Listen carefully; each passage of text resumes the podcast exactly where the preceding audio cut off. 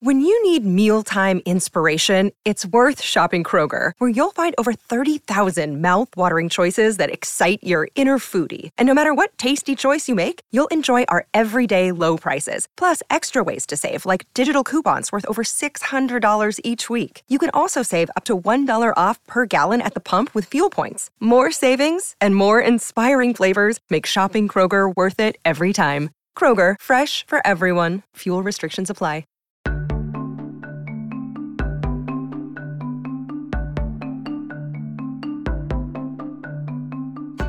It's that time of year when everyone's starting to think about New Year's resolutions. Are you planning to set one for 2024 or are you over the yearly tradition? Not surprisingly, only about 8% of Americans achieve their resolutions. Some researchers say we bite off more than we can chew, while others say we don't plan enough ahead of time for this change. Our guest today, MJ Ryan, is an internationally recognized expert on change and human fulfillment. She's also the author of the book Habit Changers 81 Game Changing Mantras to Mindfully Realize Your Goals. Ryan works with clients who are trying to make a shift in their life. She gives this example of a businessman she worked with who made a resolution to stop micromanaging his employees. He needed to learn how to delegate. People said he was the worst boss they ever had because he would give you something and then he wouldn't like how you were doing it and he would take it away from you and do it himself, complaining all the while. I was teaching him how to delegate. And I was going on and on and on. And he said, Wait a minute, wait a minute. I'm busy. I need it simple so I'll remember. And so I said, Okay, say what and why, not how. That's the technique, by the way. That is how you delegate. You tell somebody what the objective they're trying to do, why it's important to do it, and then how they do it is up to the person. So he said, okay, say what and why not how. Say what and why not how. I can remember that. And he wrote it on a teeny little piece of paper, and he took it with him every time he met with his people. And he totally changed to the point that he got a promotion during the time we were working together. Ryan says that it was this man's success that made her realize that she was onto something. So she created a set of mantras, or slogans, or sayings to help people change their habits. But why is it that we need mantras, or anything else for that matter, to change ourselves? Why is it so difficult to break a habit? There are habits that we come in often when we're very young in response to the challenges of our lives. We do and think things that are smart for being two or five or whatever, but they don't serve us well when we're adults. They end up being the very things that cause us problems. So that's one thing. The other has to do with our temperament. So some of us are naturally, for instance, born more anxious, more worried. I was one of those. They've proven that we're more fiery. In her book, Ryan has mantras for everything from acceptance to procrastination to worry. One of the most helpful to people who want to break out of the everyday routine has to do with overcoming the fear of taking risks. There's a great one in there, actually. It's one I gave to my sister who said to me, I want to take bigger risks in my life. She said, I keep saying no when anything new comes up. So I live this life of the sameness and I, how to break out of that. And I came across this slogan called Stand Where You'd Rather Not. So if you want to take bigger risks, you can say to yourself, stand where you'd rather not. And that helps you remember, I'm going to stand where I'd rather not. And lo and behold, she changed. She started taking bigger risks. She's become a beekeeper, which was something she would never have done. Making decisions can be difficult for people who don't often access their intuition.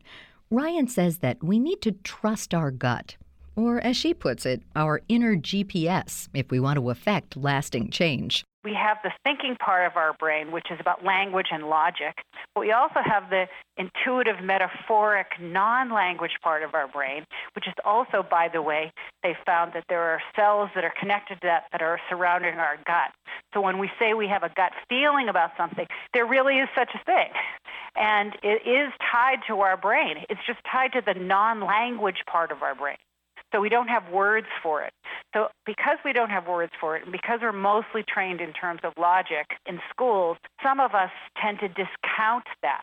And we're not accessing part of our wisdom. Thinking is great, but also this notion of what is our gut telling us we should be doing here.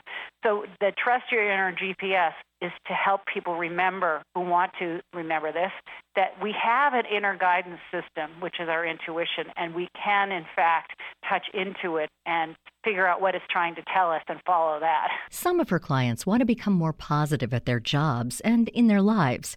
Ryan says that there are individuals who are born naysayers and who find all of the things that are wrong with any project or proposal they come across.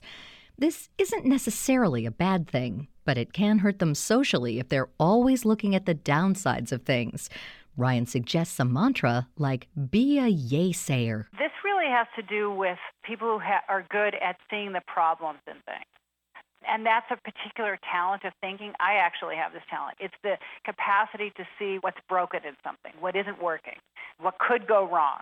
And typically, if we don't use that well, we come across as naysayers. Everything you say, I say, yes, but that'll never work because of da da da da da, right?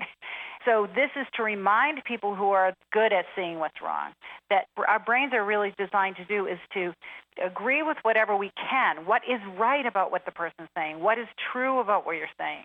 And then more skillfully, once you've said the yay, yes, that's good, and, and then add in your part and that helps create much, much stronger collaboration. Many of us sit and worry over things that we really shouldn't worry about, like not being talented at everything we want to do in a day, or that we won't have time to get things done.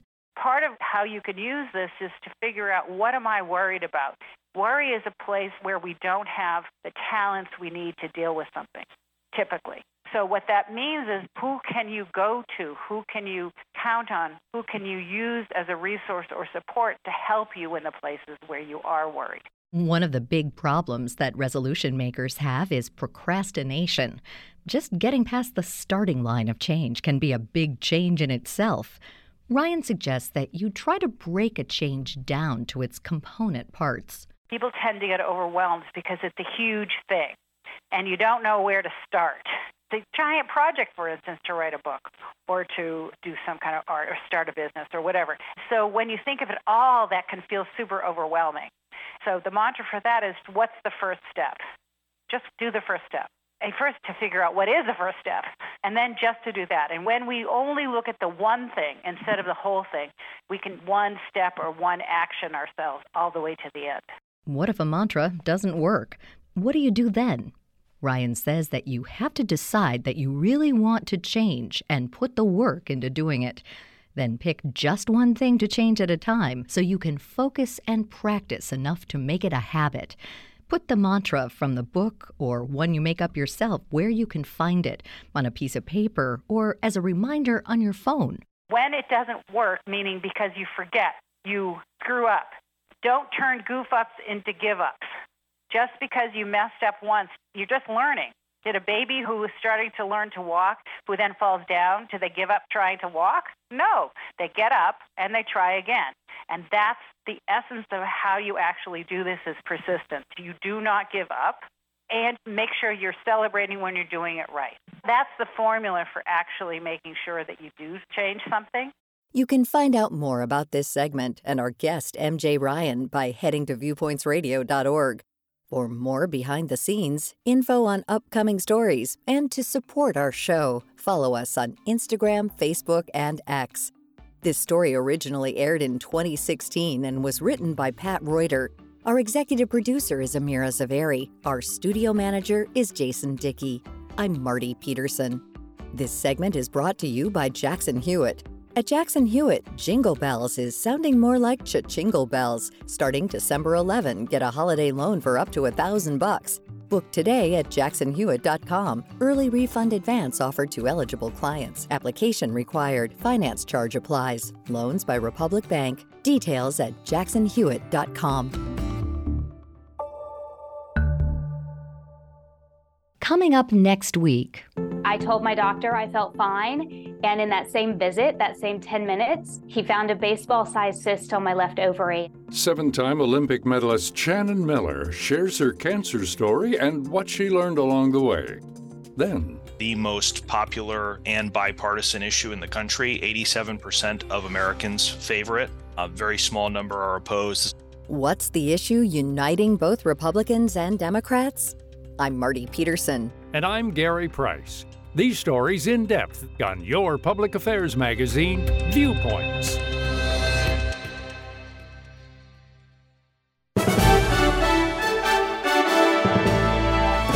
And that's Viewpoints for this week. Follow us on Twitter, Facebook, and Instagram to learn more about upcoming shows and find a library of past programs on Apple Podcasts, Google Play, and Spotify. Plus, you'll always find previous segments and more information about our guests at viewpointsradio.org. Join us again next week for another edition of Viewpoints.